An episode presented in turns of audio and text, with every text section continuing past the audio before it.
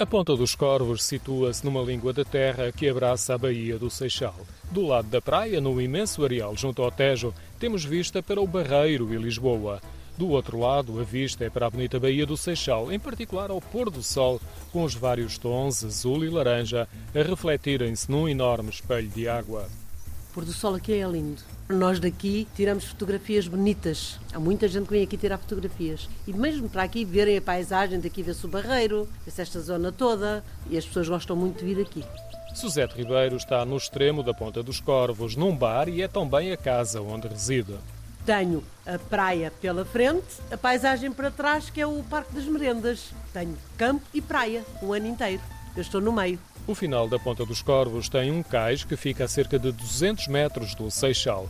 É atravessado pelos barcos que se refugiam na baía.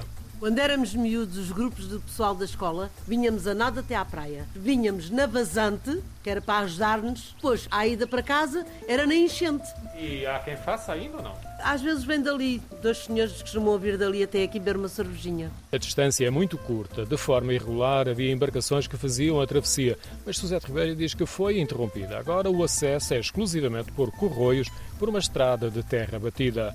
Parte do percurso acompanha uma base naval da Marinha e do outro lado um sapal onde se pode observar aves e o que resta da antiga seca do bacalhau. Sim, muito antigo, está tudo praticamente degradado, desfeito, mas o sítio onde eu estou também era seca do bacalhau. Eu sou da terra e sei que já há muitos anos que não há, para cima de 50 anos, que não há seca do bacalhau aqui. Hoje, principalmente no verão, a maior procura é para a praia muita gente no verão. Esta praia é muito boa, tem muito iodo. Aqui também fazem parapente, não é? Fazem muitos, muita gente vem fazer parapente aqui. Fora da época do verão é muito agradável para visitar e descobrir a pé. Sim, sim, fazerem caminhadas. Vêm sempre, uns de manhã, outros à tarde. Há sempre gente aqui ao pé de mim. Há também muitos pescadores em ambos os lados da Ponta dos Corvos. Aos curiosos e há aqueles que, que gostam mesmo de afincar o, a pesca aqui. Muitos pescadores aqui à noite. Desta noite tiveram um grupo de moços até às quatro da manhã fazer pesca.